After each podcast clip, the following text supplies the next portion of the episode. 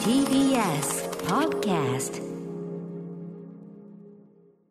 時刻は夜8時を過ぎました。9月20日火曜日、TBS ラジオキーステーションに生放送でお送りしているアフターシックスジャンクション略してアトロク、パーソナリティのラップグループ、私、ライムスター歌丸、そして、火曜パートナーの宇垣美里です。さて、ここからは聞けば世界の見え方がちょっと変わるといいなな特集コーナー、ビヨンドザカルチャー。今夜は映画の全米興行収入、通称ボックスオフィス特集です。えゲストのオスカーの行方さんに早速質問なんですが、え毎週金曜日にね、私がやってるあの映画辞表コーナー、ムービーウォッチメンで、今週ちょうどあの、ブラッド・ピット主演、デビッド・リーチ監督、ブレット・トレインというね、伊坂幸太郎さん原作の映画を、まあ、やるんですけども、このブレット・トレイン、えーアメリカでの興行収入、どんな感じなんでしょうか？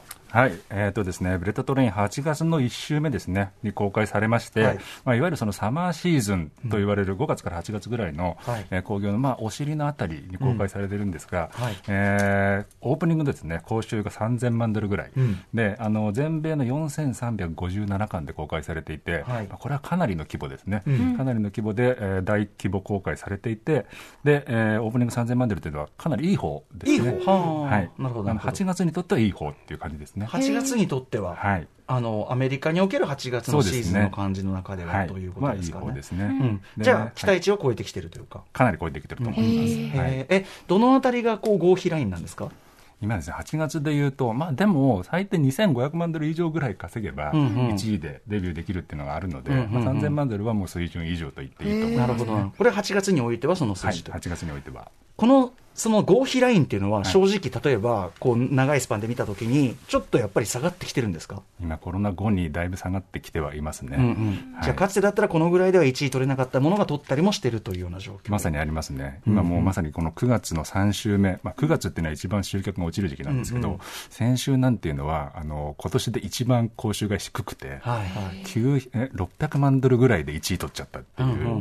まあ、だからもう5分の1ですよね、ブレットトレインの5分の1でも1位を取っちゃうっていうそういう数字になったりもしてちなみにます1位取ったのは何だったんですか？あのインビテーションっていうあまあ、ホラー映画あれですね、あの、えっ、と、なんていうかな、こう、お嫁さんとして呼ばれていったら、そこがヴァンパイアの家族だったみたいなやつですよね。映画そのものは面白そうだけど、はいうんうん。でもなかなかそんな、こんなもんで取れちゃううんうんうん状況という。はい、嬉しいですね。はい。さてさて、ということで、えー私、あの、個人的な質問をさせていただきました。ブレットトレイン頑張りますが、えー今夜は映画の興行収入に関するこんなお話をしていきます。歴代ナンバーワンヒット映画、アバター最上映の今学ぶ、教えてカルチャー先生、映画のボックスオフィス先生編。はい、この番組でもですね、映画のまあ話題をするときに、時々こう、興行収入、ボックスオフィスでなんとかなんて話しますね。えーこのボックスオフィスというのは、北米を中心とする映画の興行収入のことをまあ言ってるわけですね。まあもともとはその、チケット売り場みたいなことですけども、興行収入。えーボックスオフィスはその時の映画界の動きを映し出す鏡のような存在なんだそうです。えー今夜はそのボックスオフィスの、オフィスの楽しみ方、興行収入を知ることで楽しい、こういうことがわかるよとか、えーコロナ禍のボックスオフィスの変化を深掘りしていきます。解説してくださるのは番組初登場、オスカーの行方さんです。はじめまして。はじめまして。はじめましてよろしくお願いしますますそしてでもね、宇垣さんは一方的にオスカーの行方さんをね、勉強させていただいてるんですもんね。オスカーの時期にいつもめっちゃこうずっと見てて、ありがとうございますという回が何回もありました。これ YouTube で上がってるんだみたいな回が。それもそのはずねはい、ミス・メラニーさんとお知り合いというかね、もうアカデミー予想でおなじみというかお世話になりっぱなしの方が後ろにいらっしゃいますけれども、今後ろで写真を撮っていますよあね。りがとうございますどうもねいらっしゃいますはいどうもね、やりづらいんですよ、あなた。ツイッタ私の向かいにい映画情報サイト、オスカーの行方にて、最新のボックスオフィス情報などを発信していらっしゃいます。ガチのボックスオフィスウォッチャー。ちなみに、メラニーさん同様に普段は映画関連のお仕事をされていらっしゃるということです。はい。ということで、まあ、メラニーさんのアカデミー予想仲間ということで、今年のアカデミー賞、あの、予測というのかな、あの、受賞予想はどのぐらい当たられましたか？えー今年のやつ、まあ、あの23部門中、実は22部門当たってるんですよ。え？すごい。はい。まあ、これはもう完全に今年はもう予想に徹して、うんうん。全部当てにいくつもりでいったら、まあ、ほとんど当たりましたあの、メラニーさんによくある、あの、その作品に対する思い入れが、こう、あの、判断を鈍らせるというやつでねそうですすね。。そこも完全に排除して、に徹した笑って結果ですね。ますけどね。はい逆に外した一部門を知りたいですね。これはですね、短編アニメーション部門ですね。ーそこはさすがに僕も見られるだけは見たんですけどうんうんうん、さすがにちょっとそこはあのバズがどうなってるのかみたいなのは全然わからなかったあので。そうかそうか。はい。動向がね、分かるところで、でも22分はすごいですね。はい。えーということで、まあ、あの、アカデミー賞の季節になったら当然メラニーさんお呼びしていろんなことやるんですけども、ちょっとオスカーの行方さんの予想もね、伺ってみたいなとあー思う次第でございます。ということで今夜はそんなオスカーの行方さんにとってアカデミー賞に並ぶライフワークだという映画の興行収入、ボックスオフィスの特集です。えー、これあの、興行収入好きな人ってちょいたまにいて、それこそあの、ディレクターの箕輪田君が、スラスラ数字出てくる。なんかね、あの、ミッションインポッシブルのなんとか、はい、なんとかかんとか、オープニングなんとかかんとか、なんとか、すごいんですよ。びっくりする一定数いるのはわかるんですけど、これ、あの、オスカーの行方さんがボックスオフィス興行収入に興味を持たれたきっかけってのあるんでしょうか？これかなり昔からなんですけど、うんとですね、あの理由2つありまして、はい。あの1つ目ですね、あのまあ、ちょっとその早く情報にコミットすることみたいなことですね、あの多分ボックスオフィスって、僕、昔から見てたときにあの、スクリーンとかロードショーとか、はい。あの辺の映画雑誌に4週分ぐらいまとめて載ってた時期があって、ん。まあ、1か月分の情報をそこで入手するんですけど、うんうん。まあ、一番最初にこのあの全然知らなかった作品のタイトルに出会うっていうのが、はい。このボックスオフィスだったんですね。んうん。なのであの、本当に早く情報を入手するっていうことを、まずボックスオフィスで覚えたっていうようなことですね。あはい。それでが今ですね、そのオスカーの行方っていうツイッターは、あのいろいろ最新の情報をツイートしてるんですけど、うんうん。まあ、まさにその早く情報にコミットすると、その作品がすごく楽しみになるっていうことで、はい。まあ、そういう意味であのオスカーの行方をやってるっていうのは、そういう意味合いがあります。確かにボックスオフィス、今何がやると、その僕らなんかも、今だったらハリウッドエクスプレスとかでね、見れますけど、まあ、これから日本で公開される、あこんな映画があるんだ、知れたりも当然します。しそうですね。はい。あとなんか、ビルボードチャートマニアいるじゃないですか、あの何年かのビルボードチャートずっと記録してるみたいな、なんかそういう人にもちょっと近いのかなっていう気もしたんですけど。全く同じなんじゃないかなと思いますね。はい。はいまさにその話かもしれませんが、その情報に早くコミットともう一つはやはり、あもう一つがですね、この僕、こういう数字とかデータが大好きなんですね。うん。うんはい、まあ、オスカーもそうなんですけど、この、いろいろですね、まあ、仕事からもあって、はい。いろんなこうマーケティングに関するこう数字みたいなのを分析するのがものすごく好きで、はい。まあ、例えばその全米だけじゃなくて、その日本の映画市場がどうなってるのかみたいな話は、うんうん。あのーまあ例えばね、その総務省統計局が出しているデータとかをいじくり回して、でえーまさにこの20代の人が、えー月に何回ぐらい映画を見に行ってるかみたいな、そういうことをあの、まあ、分析したりしてるんですね。そういうデータも出てるんですね、出てますね、はい。まあ、そういうものを、まあ、分析をするのが好きで、まあ、ボックスオフィスの情報なんていうのはまさにこういうデータの宝庫なので、うんうんまあ、その作品がどのぐらいヒットしたのかどういう人に受け入れられてるのかみたいなものを、まあ、調べるのが好きっていう、はい。まあ、そういう感じですかね。もう生臭い話ね、お仕事にもね、当然活かせますもんね、そうなんですよ、こはい。うん、ところがでもこれ、データ通りには、データから予測されるもの通りにもなかなかいかないのが面白いところでもそうなんですよ、日本映画市場と、まあ、日本だけじゃなくて、映画市場ってこういうデータが全然通用しないっていうのが、また面白いところなんですよね、なので僕、全米ボックスオフィスも、大体この作品、どのぐらいいくだろうなって予想するんですけど、はい。当たらないことの方がすごく多くて。へーこれはでも、アメリカの海線山線の映画人だってきっとそうですよね。いやだって難しいと思いますね確実に当てるんだったら、こんないろんなことになってないですもんね、やっぱね。そうですねうん。はい、ということで、ボックスオフィス特集なんですけども、えー実は企画案にはいつも上がっていましたが、なぜこのタイミングでやるかというと、えー現状、世界歴代興行収入第1位、2009年、ジェームズ・キャメロン監督ご存知、アバターが、12月に公開される第2作、アバター、ウェイ・オブ・ウォーターに向けて、えっ、と、1作目が、あの、リマスターされて、ね、あの、さもう一回、こう、はい上映されるんですよね。映画館でまた見られるということですうんね。えーということで、世界でも再上映されるので、もともとあの、ね、あの、アベンジャーズエンドゲームがかなり肉薄するか、あ抜くかなんて一時期言われてたけど、また引き離されちゃう。さらに。うん、エンドゲーム好きの箕輪田君はちょっと舌打ちをこのニュースをした時 なんでまたやってんだよと。してましたけどね。はい。というこのタイミングで、まあ、ボックスオフィス、まあ、あの、そういう話をね、ニュースを聞く機会も増えるでしょうからということで特集させていただきます。ちなみに、えーアバターのボックスオフィス興行収入、どんな感じでしょうか？はい、アバターはですね2009年ですね公開されまして現時点ではあの全米のボックスオフィスでは史上4位です、えー7億6千万ドル。で、えー全世界のトータルだと、えー28億ドルを超えて実は今歴代1位と、えー世界中ではそうなんだ。い。う作品になってますはいはい。で実はですね2019年アベンジャーズエンドゲーム公開された時に一回抜かれてるんですね、あそうなんですか？攻守1位の座を奪われて、その時ジェームズ・キャメロンが、まあ正式なコメントとしてはおめでとうみたいなことを言ってるんですよ、ええええ。そしたらまあその2年の後ぐらいにですね、まあ、中国で再公開をされて、ん。で中国って実はアバター大好きなんですね。へーなんで？あの2010年ぐらい、まあ、公開当時、中国って、まだあの全然インフラが整ってなくて、うんうん。あの映画が大ヒットする土壌ってなかったんですけど、うんその当時ですら、アバターもむちゃくちゃ大ヒットして、でその後10年で中国って、ものすごく映画市場がうん。爆発的になったんですけど、はい来ますねもう。あそのきっかけとなっている作品と呼ばれているぐらい、アバターのおかげでこの中国市場、ここまで来たぐらいの、そういう感じなんですよなんかね、聞く、あの、この番組の特集しましたけど、とにかく今中国の人は映画館で映画を見る喜びにもう、あの、なんていうの、満ち溢れてるっていうか、それを今まさに、あの、知ってる段階っていうか、まあ、アバターはそういう意味では確かに映画館で見るための映画としては、まあ、最高ですよね、まあ、なので、その中国の最高階でまた5000万ドルぐらい上積みをしちゃったので、はい。そこでまたエンドゲームを逆転したっていう。ってことは、そのアバターのその頃に中国市場があれば、もう最初から話も違ったかもしれないし、はい。今回のだから、ウェイ・オブ・ウォーターともなれば、はい、中国市場のもうバックアップ、あれもあれば、はい、もうぶっちぎるかもしれないいやな。もうぶっちぎる可能性がありますね、すごく楽しみですね。はいぶち切るか、それともっていうね、これもわかんないですけどね、正直ね。あそうかんそんなのはわかんないけども。はい、ということで、えーアバターね、まず1作目が記録をどこまで更新するのか、来週以降のボックスオフィス注目していただきたいと思います。えーお知らせの後、さらにボックスオフィスのお話伺っていきたいと思います。オスカーのゆくえさん、よろしくお願いしますお。願いします。Junction. 時刻は8時12分。生放送でお送りしています、アフターシックスジャンクション。この時間は、教えてカルチャー先生、映画のボックスオフィス先生編です。はい、えーアカデミー予想でおなじみのミス・メラニーさんのアカデミー予想仲間にして、ガチのボックスオフィスウォッチャー、アメリカのね、その興行収入ウォッチャー、えーオスカーの行方さんと、えーボックスオフィス、まあ、映画の興行収入についてお話を伺っていきたいと思います。引き続きよろしくお願いします。よろしくお願いします。す。さてさて、ここからが本題です。えーボックスオフィスについて深掘りしていきたいと思います。最初の話題はこちら。ボックスオフィスを楽しむための基本知識。そもそも、ボックスオフィスっていつ発表されているの？とか、えーヒットっていうけど、その数字どうなってるの、えーボックスオフィスに関する素朴な疑問に、えー基本情報などを伺っていきたいと思います。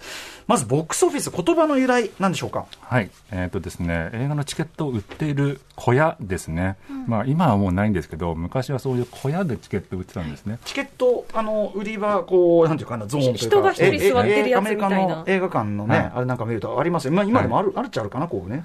今、日本でも昔あったんですよ。僕ね、上野松竹っていう映画館でバイトしてた時に、まさにそういう小屋があっへて、ーそこにこもって売ってた時がありましたね。日本ではあれのことをテケツっていう呼び方を。低血はないんで、テケツテケツって多分ね、チケットがこう、もあ、ね、チケットなまがって、。テケツ。テはい。ケだと思ってあ、たんですけど。テケツいや、テケツ嘘知らなかった。ちょっと、ちょっと今感動した。テケツ。へー全然知らなかったです。よ、あ本当ですか？テケツ。そのはい。テケツで売ったチケットを、こう、チケットをこうちぎるとこあるじゃないですか。うん。ね、昔ははい。ね、こう、あそこのことをもぎりって言ってまはいしたねはい、もぎりね、そんな、はい。今となってはね、今となっては。うん。ことですよね。まあ、。そのアメリカでのそのチケットを売ってる小屋のことをボックスオフィスと言っていたので、まあ、それがあの転じて興行収入のことをそのものを指すようになったというふうに言われています。なるほど。はい。えーでですね、えーそのボックスオフィス、まあ、あのチケットを売っているアメリカの映画館、劇場の数って今どのぐらいあるんでしょうか？はい。えー、とこれ、アメリカ本土とカナダを合わせると、大体5000から6000巻ぐらいというふうに言われてますが、まあ、もちろん、その1巻あたりスクリーン数何個持ってるかっていうのは、あの千差万別なので、おそらく映画館の数よりも、スクリーン数で見てもらった方が、まあ、市場の規模が分かってもらえるかなと思います。でそれでいうと、アメリカって今、4万スクリーンぐらい。うわ、すごっ。はい、なんですね。わまあ、うん日本が今、はいはい、3600ぐらいなので、あもう10倍ぐらいとい。う感じですね。まあ、ただ、この10年間ぐらい、この4万スクリーンってずっと変わってないんですよ。なので、まあ、この4万スクリーン、まあ、コロナ禍でちょっと減ったというような報道もありますが、まあ、それでも4万スクリーンぐらいあるというふうに言われてます。ちなみに、えー先ほども話題に出てます、中国、何スクリーンぐらいあるんでしょう？か。今、中国はその倍の8万スクリーンあります。だからまあ、あの、なんていうかな、あの、お金のね、そのチケット代とかの違いもあるから単純比較はできないけど、まあ、倍の市場が、そうですねアメリカに比べて倍。だから日本に比べたらもう何倍？わかんない。100?100? に？違う、20倍？ぐらい。20 20倍ぐらい違う。はい。そんぐらいの、まあ、違いがあるということですね。へー。はい。で、ボックスオフィス、えっ、と、その数字が毎週発表される日って決まってるんですか、これは？あそうですね、まあ、あのボックスオフィスの、まあ、僕みたいなウォッチャーが注目するのは、えー、大体その週末の興行成績なんですね、えーアメリカだと金曜日の初日が多いので、金、土、日の3日間でどのぐらい稼いだかっていうのを、えー調べるんですが、それがあの翌月曜日にはもう出ます、はい、でもう少し具体的に言うと、月曜日に出るのはあくまで見込みの数字ですね、で火曜日に正式な数字として発表されます、まあ、ただあの、本当、月曜日の見込み数字が、まあ、ほぼほぼ合ってるので、まあ、皆さん、そちらを見て、あの判断しているのかなと思います、ね、まあ、大半のお客は週末に行きますよ、はい、ということを見越してですかね。はい、であの、先ほどね、最新の情報にコミットできるということをおっしゃってましたけど、最新情報ってどこで発表されるというか、どこ見ればいいんですか、はい、あのボックスオフィスの情報は、えー、ボックスオフィスモジョっていうサイトがありまして、うん。はい、まあ、もう皆さん多分そこを見てらっしゃるんじゃないかなと思います、うん。うん、でこのサイトはまあ1999年に立ち上がったらしいんですけど、まあ、今はあの IMDB インターネットムービーデータベースのまあ一部門になって、うん、えー、まあそこの一部として運営をしているということのようですね。これあのネットとかが発達する前は何で見てたんですかみんな？まあ、でも、もう僕もそのロードショースクリーンで見ていたように、うんうん、ああいう紙媒体があの業界誌でバラエティー誌とかあったりしますけど、そうですね、ああいうところはそうですね、あのあると思います、バラエティーとか、ハリウッドリポーターとか。そこを見て、業界の人がこう見て、はい、あこうだってやってたということですかね。はい。はい、えー、でですね、先ほどもちょろっとね、その例えばブレットトレインって、あれはヒットしたことになるんですか、みたいなこと聞きましたけど、ヒットの基準っていうのはあるんでしょうか？はいえー、とこれもまた時期によって違うんですが、まあ、大体、えー、均すとオープニング興収で3000万から5000万ドルぐらい。っていうのが一つの水準になるかなと思います。うんうん、まあ、ただ、このヒットの基準もこう年々どんどん上がってきてるんですね。あの要は制作費のが高い分は、はい、そのそんぐらいじゃ回収できないよってこともありますよね。そうですね。まあ、あとはあの本当にどんどん頭打ち工業にシフトしていってるので、まあ、最初の週末に、うん、えー、どれだけ稼ぐかっていうことが、うん、まあ、この10年ぐらいは本当に重視されているので、うん、まあ、その最初のオープニングですね、にあの、まあ、今までは3000から5000万ドルぐらい稼げば1位だったものが、うん、もう今もう1億ドル超えるっていうのも全然珍しくなくなってきてるんですよ、ね、見てるとありますよね。はい。うん、えでもその頭打ち工業が増えてるってのはつまりそのバーンとみんな行って、はい、バーンと行かなくなるってことですかそれそうなんですそうなんです。だからもうね、今、大体3、4週ぐらいまでで、うん、もうほぼほぼ興行収入の80%から90%稼ぎ稼ぎ切っちゃうっていうような、なるほどそういう興行になってる、ね、なんか世知辛いし、なんか刹那的な、うん、そう考えると、後ほど話出ると思いますけど、はい、トップガンマーヴェリック、ね、はい、ちょっと化け物的な。そうですね。17週経ってまだやってるってこと自体が。もっと上がったりしてますよ、たまにね。あれ、1位になっちゃったみたいなね。まだいるし、まだやってる。すごいのありますよね。はい。えー、あと、まあ、書き入れ時というか、はい、とあのさお寒い時期というのが、先ほどもね、はいはい、今、今この時期が一番寒いっていうのはね、はい、そうなんですよ。書き入れ時っていうのが、まあ、2, 2箇所ありますね。あの一番大きいのは、あの先ほどもちょっと言ったそのサマーシーズン工業ですね、うん、これ5月から7月ぐらいまでなんですが、うん、えー、まあ、その中でもですね、7月ですね、あのもうこれ、ずっと長くボックスオフィス文書とか見ていると、はい、大体もう80年代ぐらいから、もうずっとこの30年、40年、7月が一番稼ぐっていうのはもう変わってないですね。えー、まあ、夏休み、はい、そうですね、夏休みですね。うんうんうん、はいであの今、そのサマーシンズ工業が5月から始まるっていうふうに言ったんですけど、うん、5月ってまだ実はそのアメリカでも夏休みにまだ入ってないぐらいの時期なんですよ。なのにそのなんで5月からっていうのは、まあ、おそらくその休みに入る前ぐらいから、もうその集客の見込めるあの作品を公開して、はい、その休みに入ってからまた2段階もう一段ギアを上げるみたいな、多分そういうことをあの期待しているのかなと思います。なるほど。なので、今、その5月1週目っていうのが、実はこの年間の中でも一番のこう特等席みたいなところで。うん、あじゃあ、はい、一番この年の勝負作みたいなどの会社も5月1週目に当ててくる、はい、そこを狙うんですよ。ただもうその5月1週目もこの10年ぐらい全部 MCU の作品っていう。今年もありましたね。今年はドクター・ストレンジ、まあ、えっと、なんだ、ま、えっと、ん？マルチバース・オブ・マットです。はい、はい。うんうん、なったりしてると、はい、そうなんですよ。MCU 強い。まあちょっとそのあたりの興行、何が来るかというのを注目しててもいいかもしれないそうですね。これまたちょっと面白いのがですね、この5月1週が特等席っていうのが、うん、今またちょっとちょっとまた前倒しされてきてるっていう、例えば2019年のアベンジャーズエンドゲームは、うん。4月の最終週うん。が公開日だったんですね。うんうん。だからあの通常通りでいけば5月の1週に公開するものを1週前倒しにしたんですよ。あのテレビ番組がどんどんどんどん放送時間が数分ずつ前倒しされていくみたいな、そんなイメージかもしれないですね。ね、あと、まあ、あのどう考えてもエンドゲームとか長く稼ぎ続けるだろうから、はい。まあ、早めに公開して長く稼いだ方がいいっていうのもあるかもしれないですよね。はい、あると思います。絶対ヒットするんだから、そんなの。う ん見ますしね。ああ、そうか。うんなるほどね、面白いですね。はいあとは、その夏と、やっぱ当然冬、そうですね。クリスマス。冬はい。まあ、特に12月から1月にかけての、まあ、年末年始の興行ですね。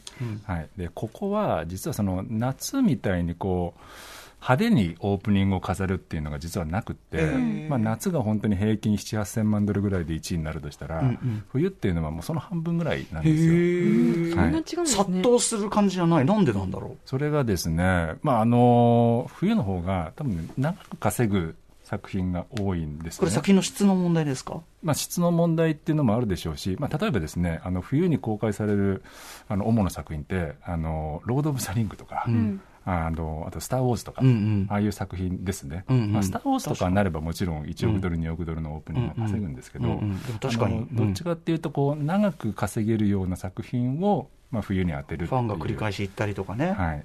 あと、あれですかね、アカデミー賞も近づいてくるから、ちょっと、はいはいはい。そういう意味ではじ、なんていうの、ほら、こう、重厚なじゃなかったり玄とか、大人向けだったりとか、うんそういうのも多めとか、夏に比べれば。そうですね、まあ、そういうボックスオフィス、まあ、あのブロックバスター系の作品の裏で、そういうなんでしょうアカデミー賞狙いの、うん。えー作品を公開して、うん。まあ、気が付くと1億ドル、2億ドル超えてましたみたいな、うんうんうんうんそういう作品も結構あるので、はいはい。まあ、そのぼ年末年始興行ですね、はい。っていうのは、まあ、なかなかこう、サマーシーズンとは違って、結構そうなんだ。バラエティに富んでいて面白いんですね。あと、まあ、アメリカの寒いとこね、その出かけたくねえよみたいな。本当に出られないみたいな時ありますもん ね。こともあるかもしれないけど、はい、えちなみに、えっと今、その北米市場、チケット料金ってどんぐらいなんでしょうか、はい、チケット料金、まあ、2021年の平均で大体こう10ドルから11ドルぐらいみたいなことを言われてます、うん。でコロナ入る前は、これが9ドル半ばぐらいっていうふうに報道されていたので、うん。まあ、このコロナ禍において、またチケットの平均が少し上がったっていうふうに。日本からすれば安いけどね、まだね。そうですね、うん。はい。でもまあこのチケット料金も実はこの、えーまあ、20年ぐらいでもう何倍にも膨れ上がってるんですよ、まあ、もちろんそれはあのその物価の,、あの上昇に伴ってっていうのも多いんですけど、うんうんうんまあ、もう一つはその iMAX とか、ああいうラージフォーマットです、ね。3D とかね。はい、ああいう追加料金で見る人っていうのがたくさん増えたことがこのチケット代の高騰につながって映画館でわざわざ行くなら、そういう豪華フォーマットで見たいと、日本でもそうですけどね、だって IMAX から埋まっていくわけだから。そうですよね。どうせ見るならってなりますよね。っ。てことはですよ、ちょっとこれ、あの話が前後しますけど、はいあの興行収入、歴代何位とか言ってますけど、そのチケット代もどんどん上がってる、もう物価も上昇に伴って、ってことは、うんまあ、基本的には最近の映画が伸びていくの当たり前じゃねってい。うか、うんだから、あの実際に例えば見た人の数というのかな、はい。実際のヒット率からしたら、実はどれが上かって分かんないじゃんっていうのがあるんですけど、はいはい。はい。実はですね、これもボックスオフィスモジョというサイトが、ええ。まさにそれ、同じ疑問を、うん。持っていたらしくて、ええ。まあ、そういうこの物価とかチケット代とかっていうのを抜きにしたら、まあ、うんうん。動員で大体こうどのぐらいのランキングなのかみたいなものを発表してるんですね。日本は一応ね、動員でやってますもんね、日本のね。はいでアメリカのその動員でいくと、実は1位はもうか、はい。風とともに去りぬいやーやっぱそうなんだ。そうなんだ。風とともに、まあ、1940年だっけ、あれね、39年とかその辺ですね。うん39とか、39か。39年。だから当然、まずテレビとか、他のライバル全くないですもんね。そうです、そうです、もう映画しか娯楽ないぐらいの時ですよね。でもう、もうなんていうか、超大作で、はい。うん。っていうことなんだ。はい。へえ、え、ん？今よりもじゃあ、その、み見る人が多かったってことですか？そうですね、見ている人は相当多かったんだと思いますね。え、ちょっとその、鳴らしたベスト10聞いてみたいな。聞きたい。うん。はい。えーじゃあちょっとまあ5位まで発表しますと、うん。うん2位が、えースター・ウォーズエピソード4。あの、最初のスター・ウォーズですね。あーなるほどなるほど。1977年。はい。へー。まあ、77年なんでまだ DVD とかもないそうですね、まだライバル、はまだ少ない。うん。はい、で3位が、ええー1965年のサウンド・オブ・ミュージック。そんなヒットしてんだはいサウンド・オブ・ミュージックってそんなヒットしてんの？へえドーナツの歌歌ってるやつですよね。そうですドーナツじゃあドレミの歌歌ってるやつですよね。暗い話だよ暗い話だぜ最後逃げるやつですよねうんうんうんエーデルワイスだ。あ、そう。はい。で、4位が、えー1982年の E.T. あへあでもあそっかいへえでもこ聞いのてでも4位な。の。うん。でまだビまだビデオ時代じゃない？まだ。まだはい。まだビデオ時代じゃないですね。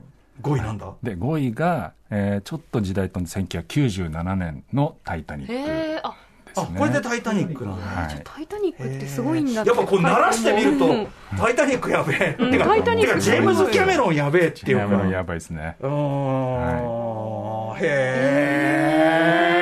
えすごい。すいません、ちょっと脱線、あの、あれですけど、でも面白いですね。なるほどね。じゃあちょっとはい、そのデータ、あの、あれですかね、あの、ボックスオフィス文字を見れば出てる。そうですね。文字を見れば出てます。ありがとうございます。ちなみに、えっと、チケット、あのーなんですかね、追加料金ものが多くなっていますけど、言ってますけど、この一律、日本だとね、あのー映画業界のあれがあるのか、こう一律ですけど、値段って、その一律、あの、場所によってとかあるんですか、そういう。あのー一部そういう料金変動制みたいなものはアメリカでも採用されているらしくて、うんうんまあ、例えば今年でいくと、ザ・バットマンですね、うんうん。あれやっぱ3時間なので、確かに。まあ、長い分ちょっとチケット代上げようって回転しないからね。はい。うん。みたいなことでやった事例はあるんですけど、はい。まあ、その完全に料金変動っていうのはアメリカでは取られてないっていうふうにはなってますね。はいちなみに、先ほどから出ている中国市場は意外や意外、この。いやもう中国はもう完全に料金変動制なんですよ。へえ、完全に、え、作品もってことは作品ごとの世界？もう作品ごとにも違うし、もっと言えばその上映時間によっても違う。え、あ、夜中だと安いとか？はいそうなんです。で、どこで見るかによっても違うっていう。すごい世界なんですよね。すごい、じ、時価。そうか、お金をかければかけるほど、じゃあいいところというか、いいタイミングで見れたりする？え？そうですね。うん、都心の、まあでも当たり前だよね、土地高いし、確かに。で設備も整ってて、なんとかだったら高いのが納得だし、あと、やっぱさ、よくあんじゃん、ちょっとこんだけ短くて、で制作費も多分めちゃくちゃ少ないのに、値段同じって理不尽じゃねみたいな思うことありますもんね。うん。うん。ちなみに中国では、そのアベンジャーズエンドゲーム、もうこれはもうヒットするのが分かってるので、あのね、法外な結構値段、5000円ぐらいで やってるらしい。ダフ屋じゃねえんだから。それ、いいの？って感じしますけど。それって、そういうことは、その、映画によってだいぶ差があるってことですか？相当差があります。これ、100円興ぐらいじゃない行、ってこと？だから、こう、ますます興行収入でカウントしてると、うん。まあ、それにも価値はあるけどね、もちろんお金を出したんだから、あの、いよいよわかんないですね。だから、中、これってさ、その、世界公衆って足したときにはい、ちょっとなんかね、若干もやっとしますね。いやそうですね、多分土地土地によって全然カウントの仕方違うでしょうし、うん。はい、いやーでもそれが知れただけでも、その、世界公衆って聞いた時の、まあ、まあ、そこそこアバウトですよ、それはっていうのは。そ。れはそれでっていう、ああ、そうですああ、か。面白い。あと、まあ、今してんのって割と対策のね、はい。あの、いっぱいお客が入る作品の探しですけど、えー小規模公開とか限定公開とか、まあ、いわゆるインディー映画だったりとか、はい。アート系というか、うんうんそういうもののヒットのラインっていうのもあるんでしょうか？はい。えーとですね、小規模公開の場合はあの、まあ、アメリカでもこの100巻以下みたいな公開する作品っていうのは結構多くて、まあ、それこそなんでしょうねそのポール・トマス・アンダーソンとかウェス・アンダーソンとか、あの辺の巨匠の作品っていうのは、はい。拡大公開をしないで、うん。大体こう10巻以下とかで公開をすることになるんですよ。少ないかなり。はい。うん。まあ、その場合はあのトータルでいくらっていうのを見るよりは、うん。1巻あたりのアベレージがどのぐらいかっていうのを、うんうんボックスオフィスウォッチャーとしては見てますね、うんうんその1巻あたりのアベレージでいくと、まあ、基本は1万ドル超えればヒットと言っていいかなっていうところで、さらにそれが5万ドル超えるともうかなりの大ヒットっていうそういう水準かなと思います。さっき言った何千万がね、ラインと比べたら、だいぶ規模が違う話なんですね。けど。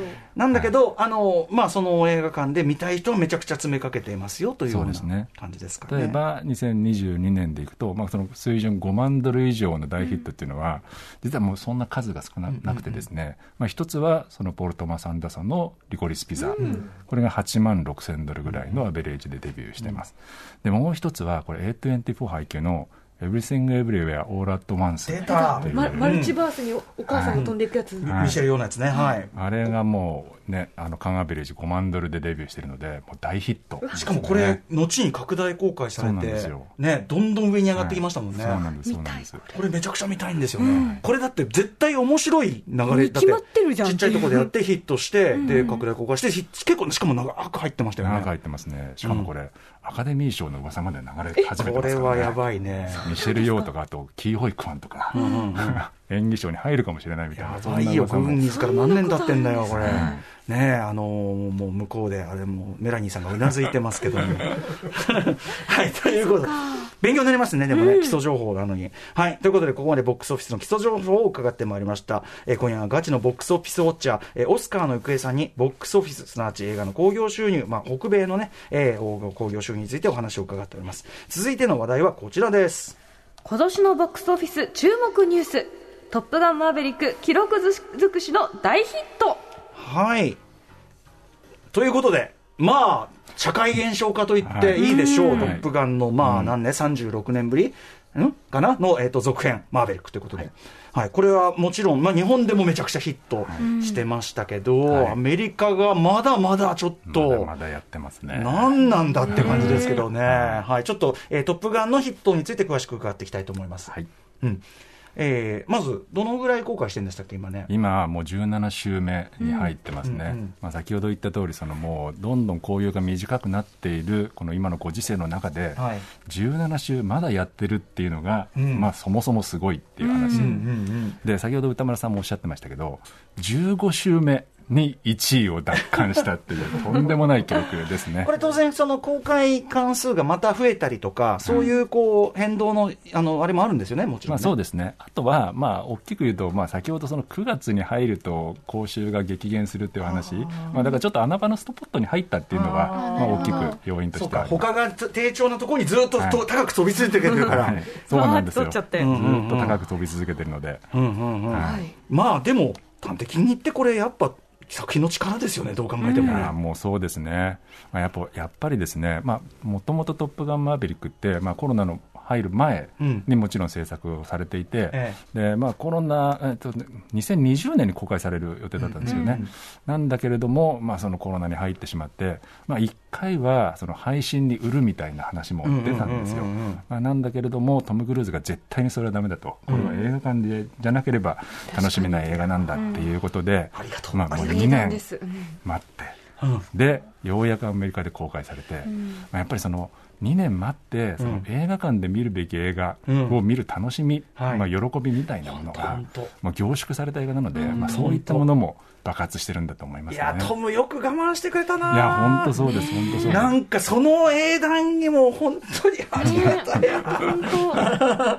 ねえ、感じですね。はい。で、これ、あの、いろんな宣伝でもね、トム映画史上ナンバーワンって言ってますけど、トム・クルーズってね、誰もが知るスーパースターですけど、意外や意外、なんかこれが結構ぶっちぎりなんですね。そうなんですよ、まずオープニング講習1億2600万ドルっていうのが、もう今までのトム・クルーズ映画にはなかったぐらいの水準なんですね。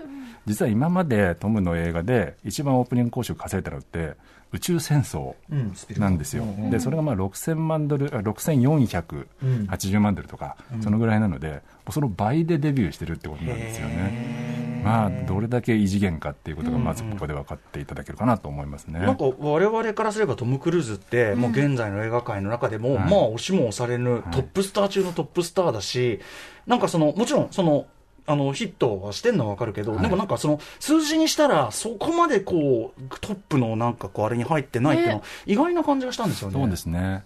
多分理由の一つは、もうトム・クルーズって80年代からのスターなので、んうん。まあ、80年代ともう2000年代に入ってからのこのボックスオフィスっていうのは全く違うん。だから彼のいわゆる、まあ、今も全大なん全盛期になっちゃったけど、彼の全盛期のさっき言ったように数字的不利というか単純はい。にチケット代とかうんうんうんもあるんですかねやっぱね。そうですね、それもありますね、あとやっぱりその80年代からずっと人気なので、まあ、80年代の土壌っていうのは、まあ、どっちかというと長い興行で長く稼ぐっていう、そういう映画なので、まあ、トムの作品自体が結構そういうものが多いですね、だからオープニングでガーッと稼いですぐ落ちて終わりではなくて、まあ、オープニングはそこそこだけれども、ずっと長く稼ぐっていうのが、まあ、彼の映画の特徴でもありますね。これも私、どうしてもトム・クルーズファンなんで、肩を持った言い方になってしまうけど、つまりそれだけ、要するに後になっても繰り返し見たり、はい評判を聞いていったりする人が衰えないからってことですよね。そうですね。本当そう思います。うん、作品の力。だから逆にさ、話題性だけでドーンっていって、翌週ダーンと落ちるのにいっぱいありますもんね、そんなね。はい、そうなんですよ。評判悪みたいな。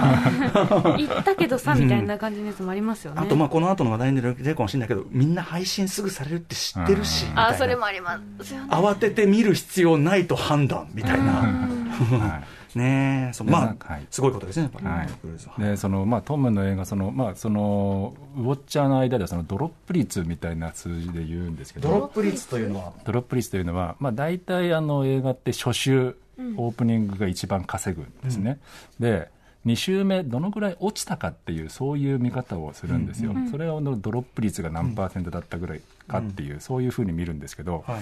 まあ、この「トップガン」もですねそのドロップ率が異様に低いんですね。大体ですねまずちょっと比較すると、はいはいえーまあ、今年、えー大ヒットしている「ドクター・ストレンジ・マルチバース・オブ・マットネス」んこれがあのオープニングは、えー実は「トップガン」よりももっと上なんですね、うんうん1億8000万ドルぐらいではいデビューしてるんですけど、2週目にあのドロップ率が67%、うんまあ、半分以上がドロップしちゃってるこれはやっぱさ、MCU ファンがさ、初週にがっつきすぎてるという問題があるよね。最初にガッてきて、早く見たい、早く見たい。で、ネタバレし、ネタバレされる前に早く見たいみたいなさ確かに。確かに。うんうん。そういうのもあるかもしれない。はい、そうですねあとはあの歌丸さんもおっしゃったようにそのどうせすぐ配信になるからっていうので、さあ、はい、なってます。うんまあそうなんですよね。もう見えちゃうものね。安心してください。なってます。ねそうなんだよな。はいうんまあ、その点でいくと、えートップガンっていうのはそのパラマウントが配給で、うんまあ、パラマウントはまあ自社の、あのー配信プラットフォーム、パラマウントプラスっていうのも持ってはいるんですけど、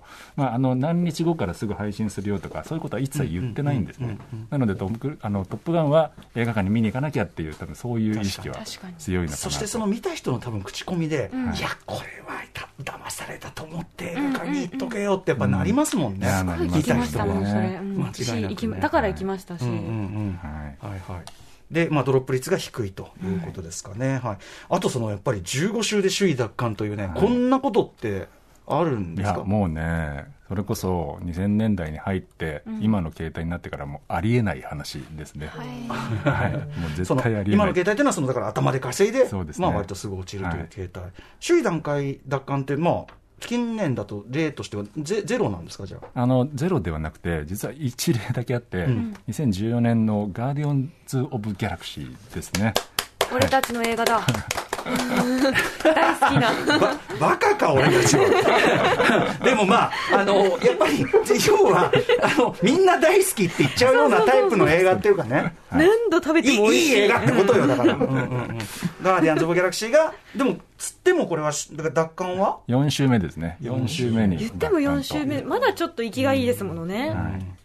で、あ、17週17目手。え、あと僕これ知らなかった。1作目？あそうなんですよ、うん。1作目の「トップガン」も実は19週目にもう一回首位奪還してる、えー、怖い怖い怖い。怖い怖いへえ面白い。まあさっきおっしゃったようにね今とは興行のその全体のシフトが違うにしても、そうですね。でも19ってすごいですね。いやとんでもないですねこれも、うんうん。はい。はい、ということで今その、えートップガンマーヴェリック」ヒットして、まあ、トム・クルーズ映画史上1位だよとか、あとは他いろんな1位をやってるんですね、はい、あとはですねそのパラマウント映画史上1位ですね、うん。はい、パラマウントって他に何があるんですか？パラマウントってこれ「タイタニック」も実は北米ではパラマウント配給なんですよ、うんうんまあ、他他の国では20世紀フォックスが配給してるんですけどまあ、そのパラマウントの配給と「タイタニックの」えー今までの記録がだから 6, 6億5900万ドル、うんうんうん。まあ、これを抜きましたっていうことですね。もう一回改めて「トップガン」って今いくらでしたっけ？今7億ドルを超えたところ7ですね。億ドル超えたところで、はい。ああそう「タイタニック」抜いちゃったとかあと全米興行収入で言いますと。そうですね。全米興行収入。これまだ1位ではないんですけど、まあ、史上5位まで今いいとこ来てますね。上がってきブラックパンサーは抜いたと。ブラックパンサーを抜きました。すごいですね、はい。さらに世界、まあ、世界興行収入、いろんなどんぶり勘定ではありますが、はい、世界興収も今11位まで来てます、うん。えーこれ今まで「アナと雪の女王2」が11位だったんですけど、まあ、それを抜いたということですね。これでも、今となってはね、で出来上がって僕もその見るまでは、はい。トップガン」の続編ってどうなのよ、うん。みたいなのもあったし、で2年遅れたし、はい。で、まあ、僕はトム・クルーズファンであり続けるからそれはあれだけどやっぱそのアメリカでのイメージっていろいろあのサイエントロジーのあれもあったりして、はい。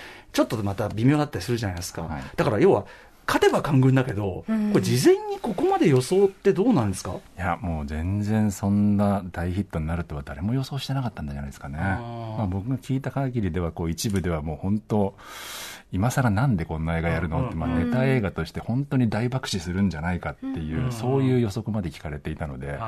まあ、蓋を開けてみてこれっていうのはもう本当とんでもないことだと思います。けど、映画ってだからそこは水物ですよね、本当に分かんないよね、いやーということではい。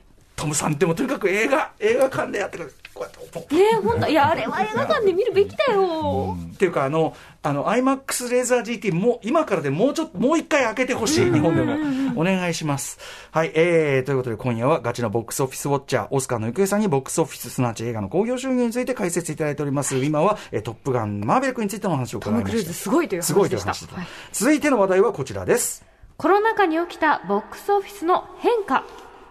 コロナになって映画館だって一旦アメリカでも止まっちゃったわけです。ねだから史上初めてボックスオフィスなしよっていうか。そうなんですよね、僕もだからそのボックスオフィスをもうチェックしないっていうのがね、1年間ぐらい続いたので、んうんすごい寂しかったですね。えっと、ボックスオフィスの興行収入出さない期間っていうのが、いつからいくつまでぐらいあったんですか？まあ、出さないと、まあ、出してはいたんですけど、出してはいたの？まあ、ほぼほぼの映画館閉まっちゃってるので、まあこれがですね2020年の3月の2週目からですね、はい、でも3週目にはもう映画館ほとんど閉まっちゃったので、この3月の2週目に、えーまあ、1週目に実は、あのピクサーの2分の1の魔法が公開されて、えーまあ、結構いい数字で1位を取ったんですけど、ええええまあ、その2週目からもうコロナの影響っていうのになってるので、映画館が半分ぐらい閉まっちゃって、まあ、それによってその2分の1の魔法ももうガクンと成績が落ちて、で3週目には打ち切りっていうことになっちゃったので、かわいそうねえ。兄弟のやつ。うん、あのクライマックスのあの見てるとこいいよ、見てるとこいい、ね、何の話をしてるか見てください、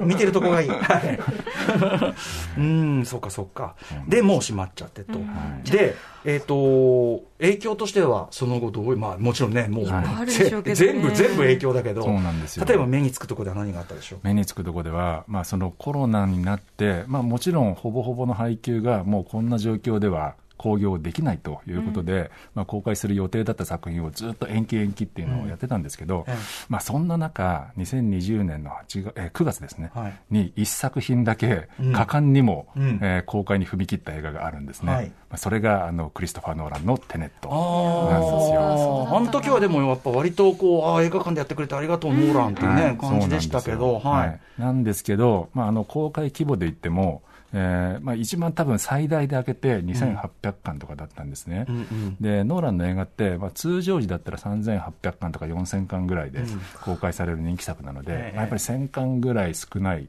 規模でまず公開をして、うんうん。でえーまあ、それだけでも厳しいんですけど、ん。まあ、そもそも9月って一番人が集まらない時期。ああ、そうか。え、なんでその変な時期にやっちゃったんだろう？ねえ。今がチャンスってか、この後コロナまだそのうち先も見えないし、はい。そうですよね。ここだって思ったのかな？そうですね、あの多分2000巻、3000巻っていうのも、その前の時期だと、そもそもそれすら無理だったので、うん。うんうんうんようやくなんとなく空いてきたっていう、もううんうん。うんまさにその一点のタイミングだったと思うんですけどね、うんうんうんまあ、とはいえ、相当厳しかったですね。はあれだけお金もかかって作ってたろうでもに。だし、まあね、見てみんな話題にもしたし、あの、すごく楽しませてもらったっていうね、ええ。感じだから、まあなんかでも、あの、テネットは割り食ったかもしれないけど、なんていうの、映画館で見る習慣を、はい。なんとか、バトンつないでくれた感っていうのもちょっとあるかなって気もするんですけどね。そうですよね、だからうんノーラン、本当ありがとうと思ってる人は、すごくたくさんいると思うんですけどね。ねえはい。はいえーで、えっと、コロナ、まあ、その、なんていうかな、ボックスオフィス全体に対する影響というところでどうでしょうか？えーっとですね、今回ね、僕、ちょっとそのデータをいじくり回すのが好きっていうことで、まあ、そのボックスオフィスモジョが、まあ、ボックスオフィスモジョがその3月、2020年の3月2週から、えーまあ、コロナが明けたっていうふうに判断しているのが2021年の6月3週なんですね。はい。なので、まあ、その約1年間ぐらい、えーで、まあ、そのコロナの前と後で、うん。えーコロナの影響を全く受けてない1年間と、えーコロナが明けたと言われてる1年間、うん。同じ1年間で、えーちょっといろんなデータを比較してみました。うん。でまず、えー公開本数ですね、うんうんどのぐらいこう減ったかっていうと、うんうん。コロナ前の1年間は、まあ、全部で900本ぐらいはい。あったものが、コロナの後には387本。はい。まあなのでもう半分ぐらいに減っちゃってるっていうことですね。はい。まあ、なので、まあ、そもそもこうメジャーも、えーもう作ることにもかなり及び腰になっているっていう作のもっても公開ね。そうできだないかもしれないしって。うん。はい。まあ、なので、まあ、そもそもこう供給が全然足りていないっていうのが、うん。あの今のコロナ後の現状ですね。うんうんはい、で、えーそれによって、じゃあ、その年間の講習ですね、はい。えーまあ、コロナ前の1年に、えーまあ、100 117億ドルぐらい、うん。1年間で大体117億ドルぐらい、うん。えーハリウッドの資料っていうのは稼ぐんですけど、うん。それがコロナ後にどうなったかというと、うんうん。えーこれは最新で70億ドルぐらいあれなんですね。だいぶ減りましたね半分どころの話じゃないやって話ですよね。ぱねうんそうなんですよ。だからもう相当やっぱ減っちゃってるっていうことですね。うんうんうんまあ、なのでその、まあ、トップガン大ヒット、ドクター・ストレンジ大ヒットっていうふうに、うん。もうお客さんすごい戻ってきて、うん。あの市場も大盛況だよっていうふうに、うんうんはためには見えるんですけど、ええ。実はそうでもない。これつまりその目立つメガヒットっていうのはいいとして、はい。それ以外のところにお客が戻ってないって感じでしょうか？そうなんですよ、そうなんですよ。うん。もうまさに本当に全体で見ても頭かぶりというか、ん。もう目立つ作品だけが稼いで、うん。それ以外の作品は相当割を食ってるっていうのが今の現状ですね。これつまり中規模小規模作品とか？そうですね、もう中規模作品はもうそもそも公開すらされないっていうことが多くなって、もう配信に行っちゃうってことですか？もうそうですね、てかもうさ最初からネットフリックスとかがもう配信用にそういうもの？中規模小規模でちょっとアート寄りの前だったら渋い感じの映画撮ってたような監督に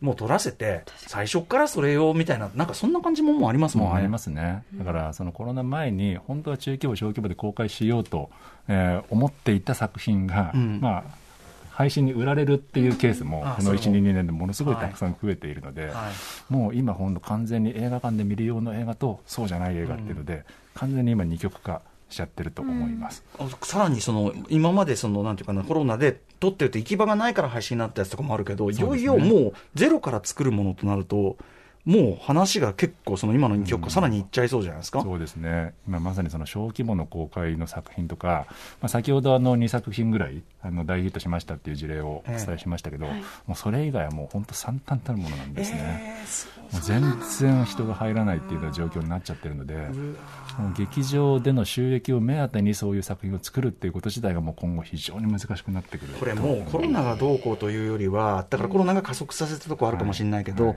要は配信のシステムとかも含めて、もうちょっとその映像文化そのものの市場構造がちょっと不可逆的に変わってるというのは認めざるを得ないところかなという。そうですねはい、もう本当おっしゃる通りだと思います。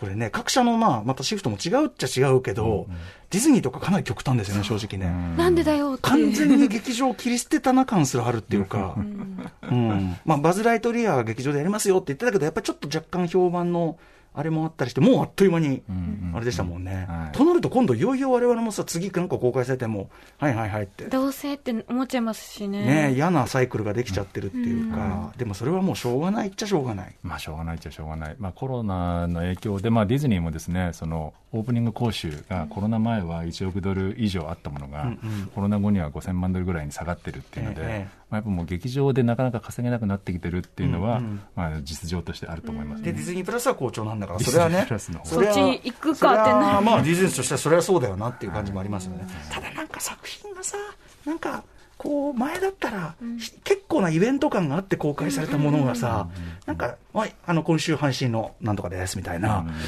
こんな感じか。